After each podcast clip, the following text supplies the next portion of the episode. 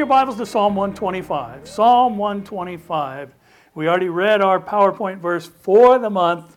And as we come to our final visit for 2021 of the wonderful word God gave us, can you believe He gave us the word rest in a time of great unrest? Yes. It's exactly what we needed. Amen? Amen?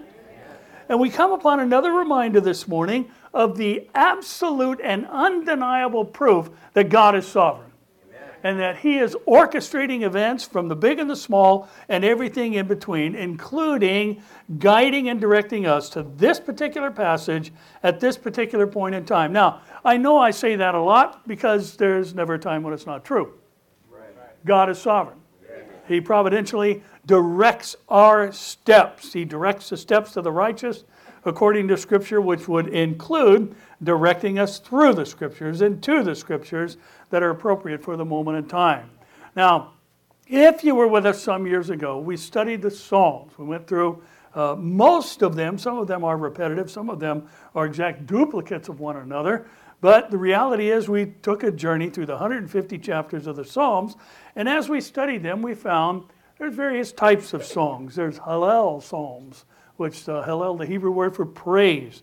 We found that there are wisdom psalms. There are psalms of trust. There are psalms of Zion, exalting the Zion, the city of Jerusalem, and the God of the city of Jerusalem. There are royal psalms, exalting the name of the Lord again. And David even wrote some imprecatory psalms, which were petitions or prayers for victory over Israel's enemies. Now, our psalm today is one in a rather unique category. It's one of 15 that are called Psalms of Ascent, or you will find Songs of Ascent. And they would definitely be sung, as you'll see in the heading of your Bible. Now, the Hebrew word translated as ascent means going up. And the background for this is important because for the songs or psalms of ascent, the history would be the Jews would make a sojourn or pilgrimage to Jerusalem for Passover, the Feast of Tabernacles, or Pentecost every single year. All males 15 years and older were required to make this pilgrimage to at least two of these feast days. Now, they were held in Jerusalem, and the reason that they're called these Psalms of Ascent, that Hebrew word means going up, is because they were always going up to Jerusalem. And it didn't matter what direction you came from. You know, we always talk about up north and down. It doesn't matter where you started. If you're going to Jerusalem, you're going up, because it is the elevated city of God. And they were always going up to Jerusalem for these feast days. And during their pilgrimage, they would encounter hardships along the way. The road at times, especially the closer they got to Jerusalem, would become narrower and narrower and steeper and steeper. And as the pilgrims got closer and closer to Jerusalem, the path would not only grow narrower and steeper, but the possibility of encountering thieves and robbers would increase exponentially, because the geography of the area was favorable for an ambush and a clean escape. It was the final phase of the journey that would be the hardest. It was the final phase of the journey that would be the most perilous. It was also the part of the journey where God's people would stick the closest to one another because of the threats that were on the outside. Now, Psalm 125 was to be read during this most stressful part of the journey. Anybody see why I mentioned the sovereignty of God in our arrival here today, where our word is rest? Now, let me remind you of some of the things, including the theme verse for 2021, where Jesus gave this invitation in Matthew 11:28. Come to me, all you who labor and are heavy laden, and I will give you what? Rest. David wrote in Psalm 37:7, rest in the Lord and wait patiently for Him. Do not fret because of him who prospers in his way, because of the man who brings wicked schemes to pass. And boy, did we need to hear that this year. Psalm 16:9, David again would write, therefore my heart is glad and my glory rejoices. Now listen to this. He says, my flesh also will rest in hope. So this rest is not simply a spiritual or ethereal thing. It actually has an impact on our flesh, our emotions, and our mind.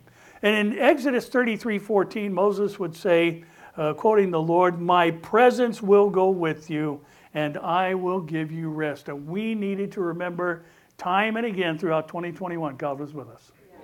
Well, He still is today, amen? Yes. Just think about how much we needed to hear these things over this very trying year that we are now coming to an end of.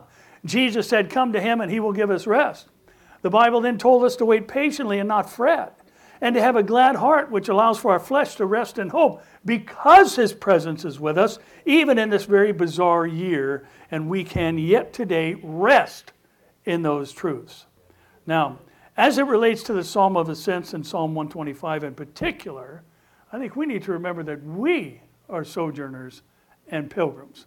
We are headed to a city whose builder and maker is God. We are told that the path of life is narrow. The path to everlasting life is narrow. It's not the broad path.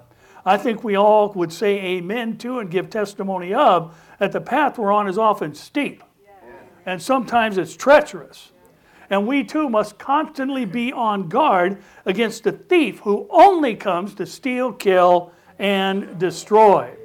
Now, if you add to that that later Jews, which is true for them and us today, as they were making their pilgrimage, as they were living as pilgrims and sojourners on the earth, there was a pagan government that was seeking to dictate to and control the chosen people of God. I'd say we got a pretty relevant chapter for us in front of us today.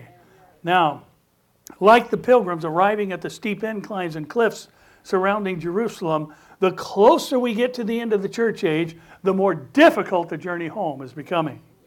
And Jesus said it would be that. As a matter of fact, He said, "You know what? When it's time for me to come, it's going to be like it was in the days of Noah." What was it like in the days of Noah? The thoughts and intents of man's heart was only evil continually.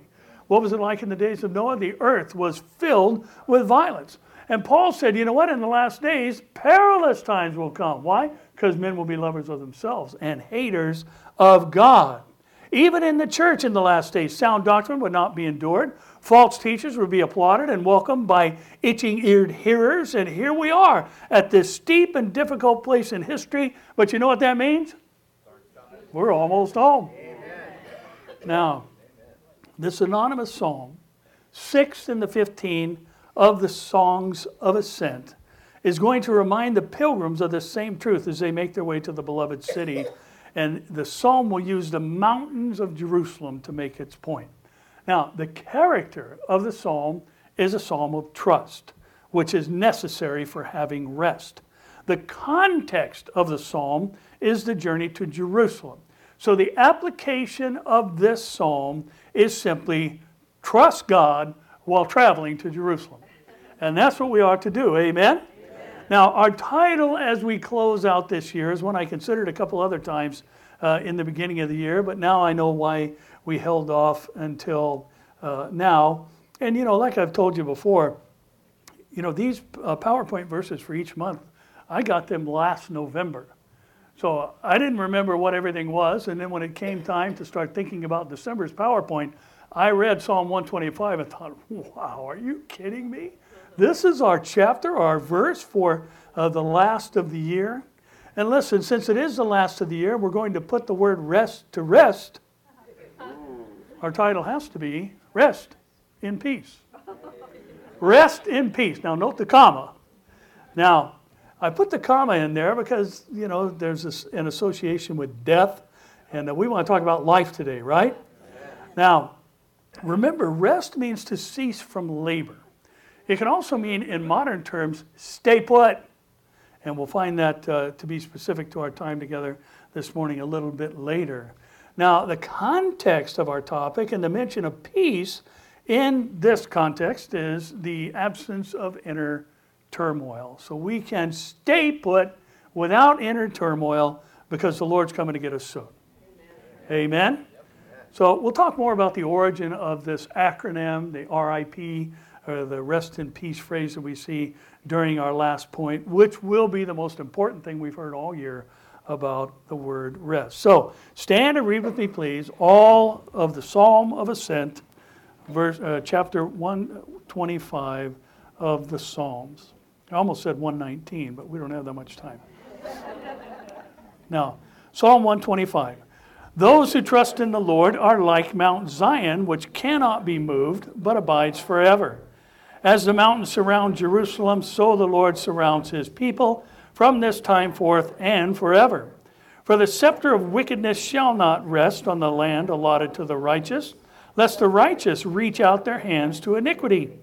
Do good, O Lord, to those who are good, and to those who are upright in their hearts. As for such as turn aside to their crooked ways, the Lord shall lead them away with the workers of iniquity. Peace be upon Israel. And Lord, we thank you for this opportunity this morning. We thank you for the timing of it and the reminders we'll find from our time this morning, that we can indeed rest in you and therefore be at peace, and even have a peace that guards the heart and mind through Christ Jesus. Lord, accomplish that in us today, we pray, and give us ears to hear what your Spirit is saying. We ask this in Jesus' name. Amen. You may be seated. Now, remembering that rest means to cease from laboring, it can also mean staying put, and these are things that need to stay put in our thinking as we move forward throughout the balance of this year. And I think 2022 is already shaping up to be another beauty. Now, verses 1 and 2 will allow us to arrive at our first conclusion, and it identifies that this psalm of ascent is a psalm of trust, as those who trust in the Lord are introduced as the subject of the chapter. Now, the conclusion that is drawn concerning those who trust in the Lord is that they're like Mount Zion, which cannot be moved, but abides for how long? Forever. Now, the holy city being surrounded by mountains is used to illustrate what we have through trusting in the Lord. Now, let me remind you of some of the benefits of trusting in the Lord that will allow us to rest in peace when there is a lack of peace in the world. Psalm 32:10, David said, "Many sorrows shall be to the wicked, but he who trusts in the Lord, mercy shall surround him." David said in Psalm 34:8, "Oh, taste and see that the Lord is good. Blessed is the man who trusts in him." Then the Proverbs tell us in 16:20, "He who heeds the word wisely will find good, and whoever trusts in the Lord, happy is he." Proverbs 28:25 and 26 says, "He who has a proud heart stirs up strife, but he who trusts in the Lord will be prospered. He who trusts in his own heart is a" what? "Fool. Whoever walks wisely will be delivered." And then finally, Proverbs 29:25.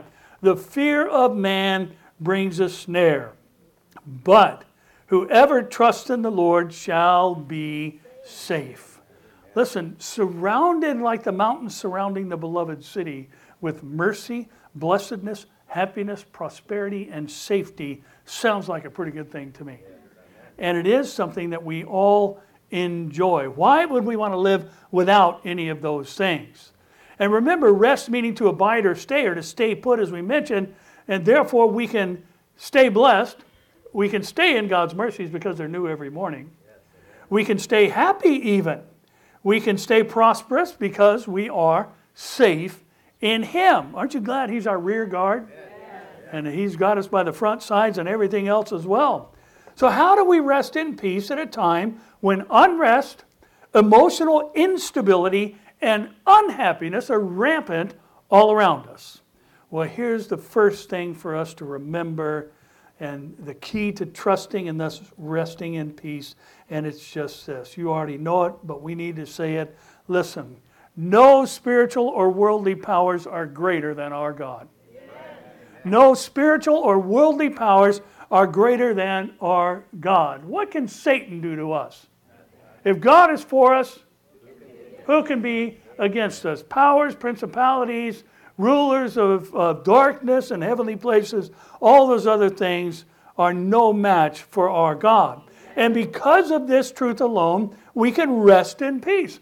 Listen, we can live like we are Jerusalem, like we are surrounded by God Himself, who cannot be moved. And therefore, we can rest in God's mercy. We can rest in His blessedness. We can rest in happiness. We can rest in prosperity. And we can rest in safety. Well, wait a minute. Aren't Christians being persecuted all over the world? Isn't the church being insulted and disparaged in the eyes of the world? Yes, they are. But remember what Paul said last week in Philippians 1:21 to 24. For to me, conscious choice, for to me to live is Christ and to die is gain. But if I live on in the flesh, this will mean fruit from my labor. Remember, Paul saw this as kind of a win-win situation, no matter the verdict from Caesar Nero. Yet what I shall choose, I can't tell. For I'm hard pressed between the two, having a desire to depart and be with Christ. Anybody else got that desire? I'm not talking about the individual plan. I'm talking about the group plan. Anybody else want to depart and be with Christ? Amen. Why? Because it's way better, is what Paul says. Nevertheless, to remain in the flesh is more needful for you. Paul later went on to reveal that he actually thought that he would be found innocent and would go back and visit the Philippians again. Which didn't happen. Paul was beheaded by Caesar, according to the historian Eusebius that we talked about last week. So what did Paul wind up with? The far better. He wound up with the far better. Now, we've been talking about becoming overcomers.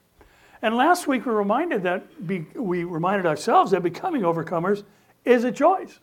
And the choice is ours. And in making that choice, we need to recognize that there are no spiritual or worldly powers greater than our God, so we can choose to rest in peace no matter what's going on in the world. And this world is a mess. It's getting uglier and more stupider by the day. I don't know if that's an actual word, but it is today. It's just getting ridiculous out there, isn't it? It's insane, the things that are being pushed and promoted. So we lose our peace because those things are happening, right? No, not at all. We can rest in peace right now. Now, our salvation is secure. Our place is reserved in heaven, according to Ephesians 1:13. Now, the truth is, no one can change or alter that, even though Satan may try. You know, he's like the pilgrims, or when the pilgrims are headed and getting closer to Jerusalem, you know, he hides in the rocks and jumps out, and unexpected things come our way. He throws tribulations at us, doesn't he? He causes pains and traumas and all these other things. And you know what? He hadn't got away with a thing. Because his eternal destiny is already revealed in Scripture. He's headed for the lake of fire with the beast and the false prophet and everybody else who has rejected Christ. That's their eternal destiny. And you know, I've shared with you about, you know, my struggles with my past and feeling bad about it and just hating it and wishing it was different and all those other things. And I was thinking about a t-shirt the other day that used to float around back in the late 70s, early 80s. And it said, the next time the devil reminds you of your past, remind him of his future. Amen? My past is dead. It has been separated from me as far as the east is from the west. And the same is true for you. Listen, even though Satan can jump out and throw some surprises at us, he cannot prevail because we are the church of God, and he surrounds us like the mountains surround Jerusalem. And this is all because of Christ. And because of Christ, we cannot be moved. And this is the reason right now we can have rest. We can stay put in peace until the Lord comes to take us home. Now, let's look in detail at our PowerPoint verse for the month. For the scepter of wickedness shall not rest on the land allotted to the righteous, lest the righteous reach out their hands in iniquity, or to iniquity rather. Now, this is interesting. A scepter is a symbol of rulership. It's symbolic of authority. And there are wicked rulers and authorities in the world all the time, but it seems to be the norm today, and increasing like everything else. And the Holy Spirit gives us a reminder through the psalmist that there are prophetic implications that we need to keep in mind, along with the personal application we'll talk about in a moment. He says that the scepter of wickedness shall not rest in the land allotted to the righteous. Rest, again, in this context, not only means to dwell or stay, but it can also mean to become permanent. Evil is not a permanent thing we're going to deal with.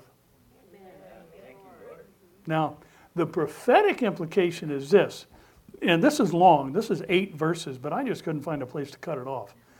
It's just too good. We got to read the whole thing. You ready? Yes. Revelation 21:1 to 8 Now I saw a new heaven and a new earth, for the first heaven and the first earth had passed away.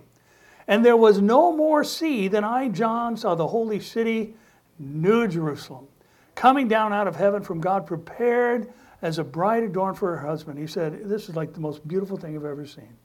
And I heard a loud voice from heaven saying, behold, the tabernacle of God is with men, and he will dwell with them. And they shall be his people. God himself will be with them and be their God. And God will wipe away every tear from their eyes. There shall be no more death, nor sorrow, nor crying, no more pain. For the former things have passed away. Then he who sat on the throne said, behold, I make all things new. And he said to me, write, for these words are true and faithful. And he said to me, it is done. I am the Alpha and Omega, the beginning and the end. I will give of the fountain of the water of life freely to him who thirsts. He who overcomes shall inherit all things, and I will be his God, and he shall be my son. But the cowardly, unbelieving, abominable, murderers, sexually immoral, sorcerers, and all liars, idolaters, and all liars shall have their part in the lake which burns with fire and brimstone, which is the second death. I thought I heard a laugh when I did hear a laugh. In our house growing up, whenever we were suspicious that the story just told may not have been completely accurate, I would say to the kids, 21:8. That's why we got a laugh out of the front row when I mentioned these verses. Now, Revelation tells us of a future promised land that is allotted to the righteous. And guess what? No wickedness is allowed there. None of the things that cause pain are allowed there. It's where we're going to rest forever, untouched by the things that cause pain and sorrow in this life. Yet we need to remember it is in our text that the earthly Jerusalem is in view. And the context is not about the distant future, even though it is implied. But the subject is life in the here and now. And it's kind of a how to rest in peace in this life. And this is just a bit of a tool, if you will. And I encourage you to keep this in your mind as things continue to get more and more bizarre in these last days. Listen, here's a tip for us all. Don't treat the temporary like it's eternal. Don't treat the temporary like it's eternal.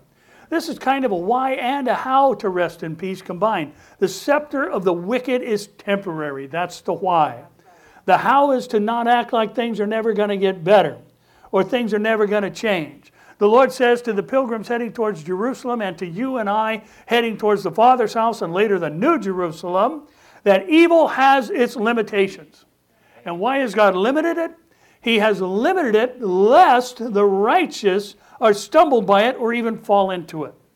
Now, immorality and idolatry are clearly being implied here as reaching out the hand to iniquity implies participation or getting caught up in sin. We don't want to get caught up in sin. Amen? Amen.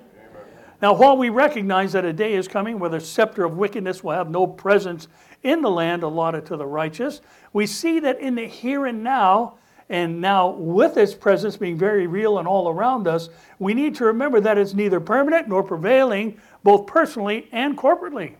It will not prevail against us. And in 1 Corinthians 10:12 and 13, Paul says, therefore, let him who thinks he stands take heed lest he fall. And then he gives this word of advice. No temptation has overtaken you except such as is common to man. But God is faithful, amen. Who in the temptation, will not allow you to be tempted beyond what you are able, but with the temptation also will make the way of what? Escape, that you may be able to bear it. Listen, the devil can't make you do anything. He can't force you into anything. He can tempt you all day long, and every one of those temptations that God allows has a doorway out, and you can take it every single time. He can't make you do anything. And the corporate application of this are things that are going to change for all of us permanently. And the scepter of wickedness will forever be destroyed. And in the here and now, we need to be reminded of this on a personal level as well. Listen, if you've fallen, because you know Jesus, you don't have to stay down. You have the right to get up. Amen. If you have fallen into temptation, given in to temptation, that doesn't mean it's over for you. You can get back on track. The righteous may fall 7 times, but he rises again. And listen, you don't have to say, I can't ever change. God's in the people changing business. Yes, you can. You don't ever have to say, things will never change. God does the impossible all day, every day, like it's nothing. There's nothing too hard for Him. Now, in the midst of all we're experiencing today, I was thinking this morning about a point we made years ago in our study of the Gospel of Mark, where we ran across a scene where they were trying to make Jesus king. And of course, the disciples thought, yeah, baby, let's make him king and we'll be the ones seated beside him. So Jesus said, you know what? Get into the boat and go to the other side. Well, in the middle, a storm arose. Jesus was in the boat with them. And the men panicked. And they awakened sleeping Jesus and said, don't you care that we're about to die? Don't you care? And Jesus rebuked the wind and the sea by saying, peace, be still. Listen, the Lord told them where they're going. He said, get in the boat and go to the other side. Did he say, get in the boat and die in the middle? He didn't tell them about the storm, though, did he? He hasn't told you about yours either, has he? And they come our way. But Jesus has already given us our final destination. In my Father's house are many mansions. I'm going to prepare a place for you. And if I wasn't going to prepare a place for you, then I would have told you that I wasn't. But I am, so I did. I told you, so where I am, you may be also. Since we don't know where that is, He's going to have to come get us. And He's going to do that in a moment and a twinkling of an eye. And we're going to forever be with the Lord. Now listen, Jesus told them where they were going. He told them how to get there, get in the boat. But He didn't tell them about the storm. But He was in the boat with them. And listen closely this morning. It seemed to them like He didn't care about their situation. Even though they could look at Him, He's laying right there. They'd seen Him heal the sick, raise the dead, do all kinds of things. And they were about to see Him cast out a man who could break chains put around Him at the Gadarenes. They'd seen all kinds of things that Jesus could do. He's laying there sleeping, thinking, you know what, we're all going to die. Why? Because He doesn't care. Well, nothing seemed to be changing. And Jesus, because He was asleep, was silent. Now, we drew a point from this because sometimes we're out in the middle of the sea in the midst of a storm. Feels like that, right? Yeah. And what we needed to remember was the profundity of all profundities. And somebody asked me after first service, what in the world is a profundity? It's a powerful point made simple.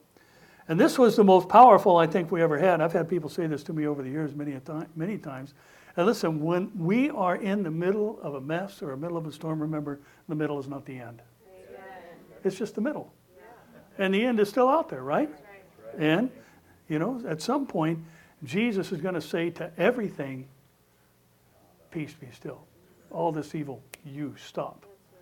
For the scepter of the wicked has no permanent home in the land allotted to the righteous. And listen, this is our point, not to treat the temporal as though it's eternal. There are better days ahead, even if those days don't happen until after the rapture, and they don't happen in this life. It's still going to get better for us, right? And I believe we can also consider the fact that when the days get so evil and the righteous are so oppressed, that day, I thought Spurgeon drew this just amazing picture of this. The Prince of Preachers likened the warning about the temporality of the wickedness, the scepter of the wicked, not resting or becoming permanent on the land allotted to the righteous. And the warning, lest the righteous reach out their hands to iniquity. What Spurgeon explained this as is somebody put on the rack and being tortured to get a confession out of them. And he's saying, you know what God is saying here is that unless things get too tough for my people, that they give in to the devil, I'm going to remove the wicked. Well, you know, the interesting thing about this is that that's going to happen in reverse order for you and I. Before things get so intense that we break, He's going to come get us and take us out of here. And then the wrath of God is going to be poured out on a Christ-rejecting world. We don't have an appointment with that wrath. We're going to be taken out of there soon. And if you're not picking it up on it yet, let me just say, Jesus is coming soon. Amen. Amen? Amen. Now, listen to these verses in Philippians 4:11 to 13. Paul said, "Not that I speak in regard to need, for I have learned in whatever state I am to be" what? Content. He said, "I know how to be abased, and I know how to abound. Everywhere and in all things I've learned to be both full and to be hungry, to abound and suffer need. I can do all things through Christ who strengthens me." Now, here's why this is important. The Greek word translated as content doesn't mean what we think. It doesn't mean, well, you know, I can be satisfied whether I have a lot or whether I have a little. And it doesn't imply kind of a, oh, well, attitude or outlook on life. You know what the word content means? Are you guys still here? I'm afraid to look up. The word content means, listen to this, strong enough to need no aid. Strong enough to need no aid. Listen, Paul was not saying, I don't need God's help. He's saying God's help is all I need. Whether I abound or have nothing, whether I'm hungry or full, it's God's help that I need, and I need no other help than that. Even, listen, even when God's help comes through people, it's still God's help because they're God's people.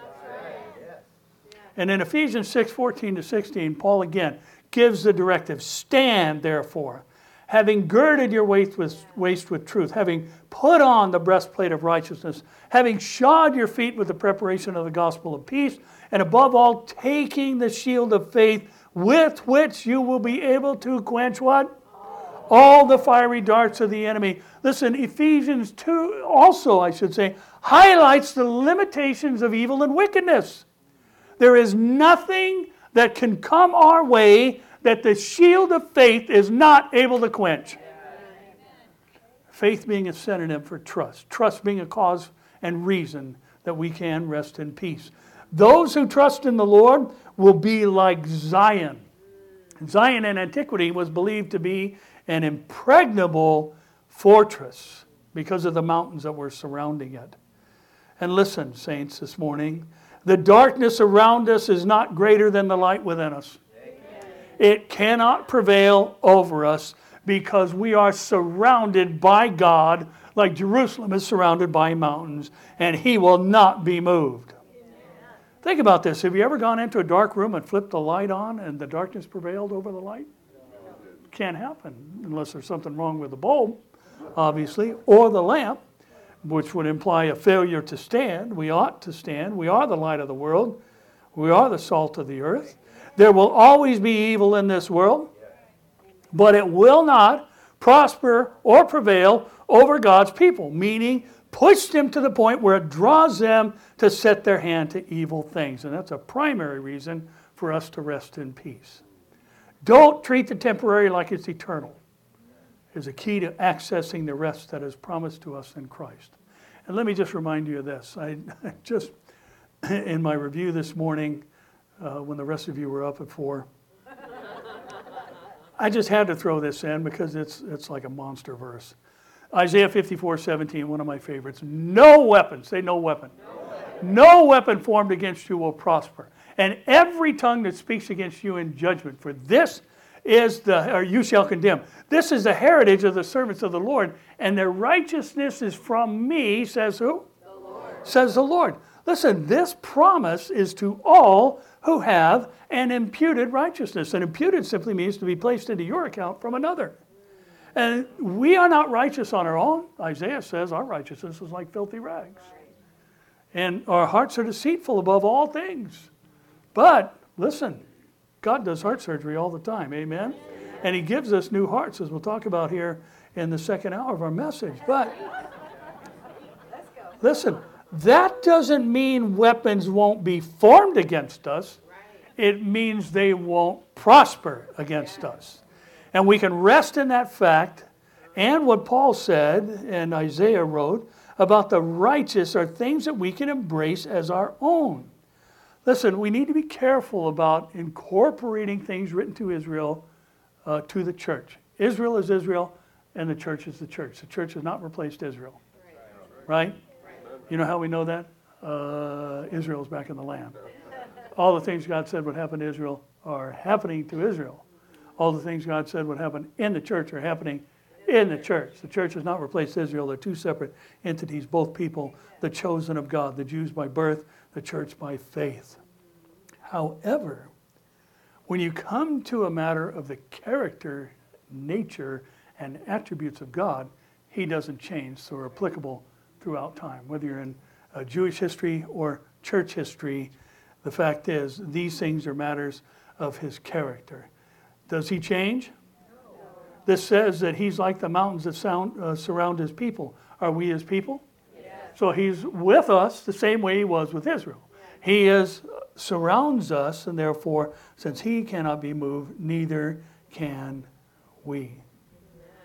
Now, that means that, like Paul said, we don't need any other aid than Him, because after all, He is the King of Kings and the Lord of Lords. Now, let's wrap it up with 4 and 5. Do good, O Lord, to those who are good, and to those who are upright in their hearts. As for such as turn aside to their crooked ways, the Lord shall lead them away with the workers of iniquity. Peace be upon who? Israel. Now, Israel is an interesting word. It can't mean governed by God. Is the church governed by God? Who's the head of the church? God. Jesus is the head of the church, right? Is Jesus God? Yeah. So is the church governed by God? Yes. Absolutely. Now, as we get closer and closer to the end of the age, and as Jerusalem is figuratively coming into view at this time where the path is steep, at this time where the dangers are heightened, and as we close ranks as the army of the Lord, let us remember that uprightness in heart is ours as a gift from God through the blood of Jesus Christ.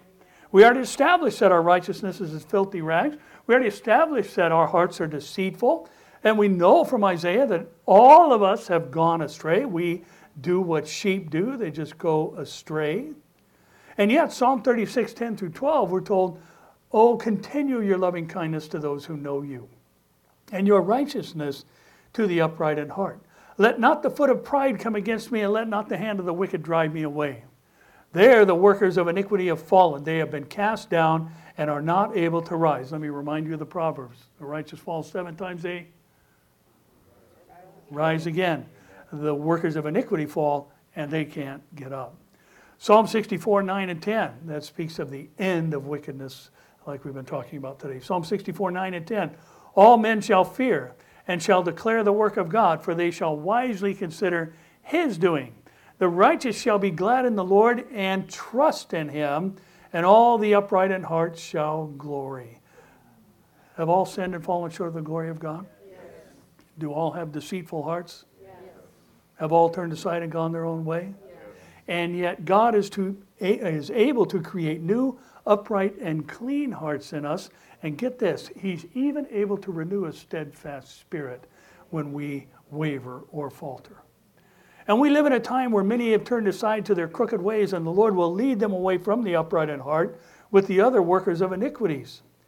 And this psalm ends with a declaration of peace on Israel. And as I said, Israel can mean governed by God, but Israel primarily means prince of God. Now the word is interesting in that it's a compound word even in the Greek, and it's comprised of it's comprised of 2 Hebrew words, the first being Yisra, meaning prince, and El, meaning God. Now, I stumbled across this in my kind of digging into the actual Hebrew and the meanings behind all it. Well, the root of the word Yisra, which means prince, is Sarah, or Sarah, princess. So listen, this final declaration, peace be upon Israel, we would not infringe upon the text at all as saying this declaration as being peace be upon the prince and princesses of God. Well, who would that be? Well, John 1:12 says, as many as received Him, to them He gave the right to become children of God, to those who believe in His name. What title do you call sons and daughters of the King? They are male or princes, females are princesses, the very meaning of the word Israel, prince of God, the root Sarah being princesses of God. And listen, we need to remember our status in Him. We are His children. we have the right to become, sons and daughters of God. And those who are sons and daughters of God, He does good for and to them, and through whom we have peace. So listen, let's wrap up our word for the year with this final reason and fitting phrase as we titled our time, and this last observation. And I believe the most important thing of all the things we've talked about regarding rest is this. Are you ready? Yes. Rest and peace is about life, not death. Rest in peace is about life, not death.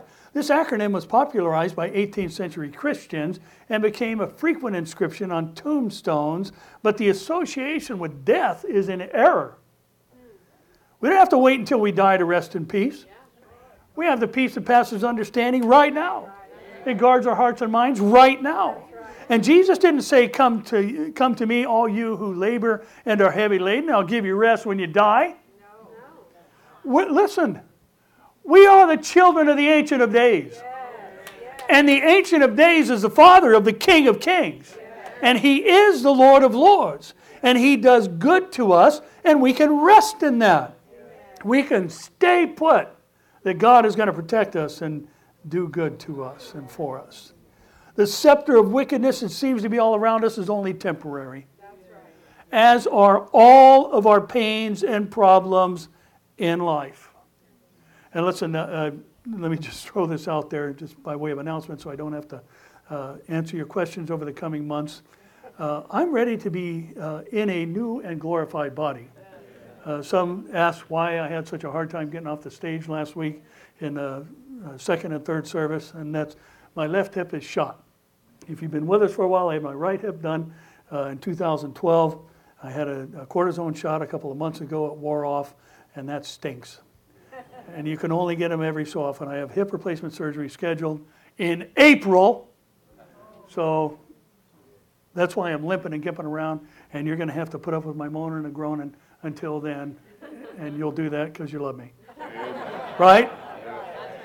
Listen, I'm ready to go. I'm ready for the Lord to come get us. I don't want to have another surgery. It's not fun. I want Him to do a total makeover from head to toe. And you know what? I don't want any anesthesia. I just want a moment and a twinkling of an eye. And to be looking at Jesus with a big old fat fro on top of my head. In a twinkling. You know, I better quit saying that because it just might happen. You know, how about some thick, wavy blonde hair or something, you know? I don't know. But I'm ready to go home. I'm ready to live in a pain-free existence. And Joshua said in 21:44, the Lord gave them rest all around, according to all that He had sworn to their fathers. Now for us, our fathers would be the apostles. And what did He say to the apostles at the Last Supper? I'm going, and I'm preparing, and I'm coming, and then you're going. Come get us, Lord Jesus. Amen. Now listen, rest for our souls is about this life, not the afterlife. We don't sleep when we die. We're more alive than we ever were during this life after we die, because to be absent from the body is to be present with the Lord. And in the Lord's presence, there is fullness of joy, and at His right hand, pleasures forevermore, says Psalm 16:11. Our old bodies may be in the grave, but they will be resurrected as well when that last trumpet sounds, the dead in Christ rise, and the alive and remain, which is us, I'm hoping, will meet them and the Lord in the air. And until we go in the group plan, we need to remember that every negative thing in life is temporal. And we cannot be treating them like they're eternal. We can rest in that because there is no spiritual or worldly power who is like our God. And we need to remember, rest in peace is not an epitaph for a tombstone. It's a declaration and a blessing exclusive to God's people who are upright in heart and living for Him. And that's why Paul would say to those in Athens in Acts 17, for in Him we live and move and have our being. As also some of your own poets said, for we also are His offspring. We are children of the King. And our world might be in a mess right now, but the middle is not the end. We're going home. Soon we're going to see Jesus. Somebody say, amen. So let's rest in peace until he comes to get us. Amen? Father, we again are so grateful for your matchless word. Thank you for the timing of our arrival at this particular scripture. And thank you that you love us enough to direct us, even though we don't even know you are. And thank you for loving us and saying, peace be still, when our flesh and mind and emotions are wondering, do you see that we're perishing? Or do you care that these things are going on in our world? And we thank you that we know the answer is absolutely and yes. And all the promises of God and your Son, our Savior, are yes and amen. And Lord, therefore, you promised to come get us. We believe you are. You told us that when we come to you, we can have rest, and we believe we can. So help us, Lord, when our flesh and nature fights these things to, according to the Spirit and the power of the Spirit within us, arrive at the place that Paul did, where he could say, no matter what state I'm in, the power that I have in Christ calls me to need no other aid. Help us to live that way in these last days, God, as so many things are vying for our attention and seeking to create fear and doubt and all the other things. Lord, may we, as we've been admonished to multiple times today, may we stand, having done all to stand, fully armored up and ready to serve you. And the only thing we add to that, Lord, is even so, come quickly, Lord Jesus. And all these things we pray together and say, amen.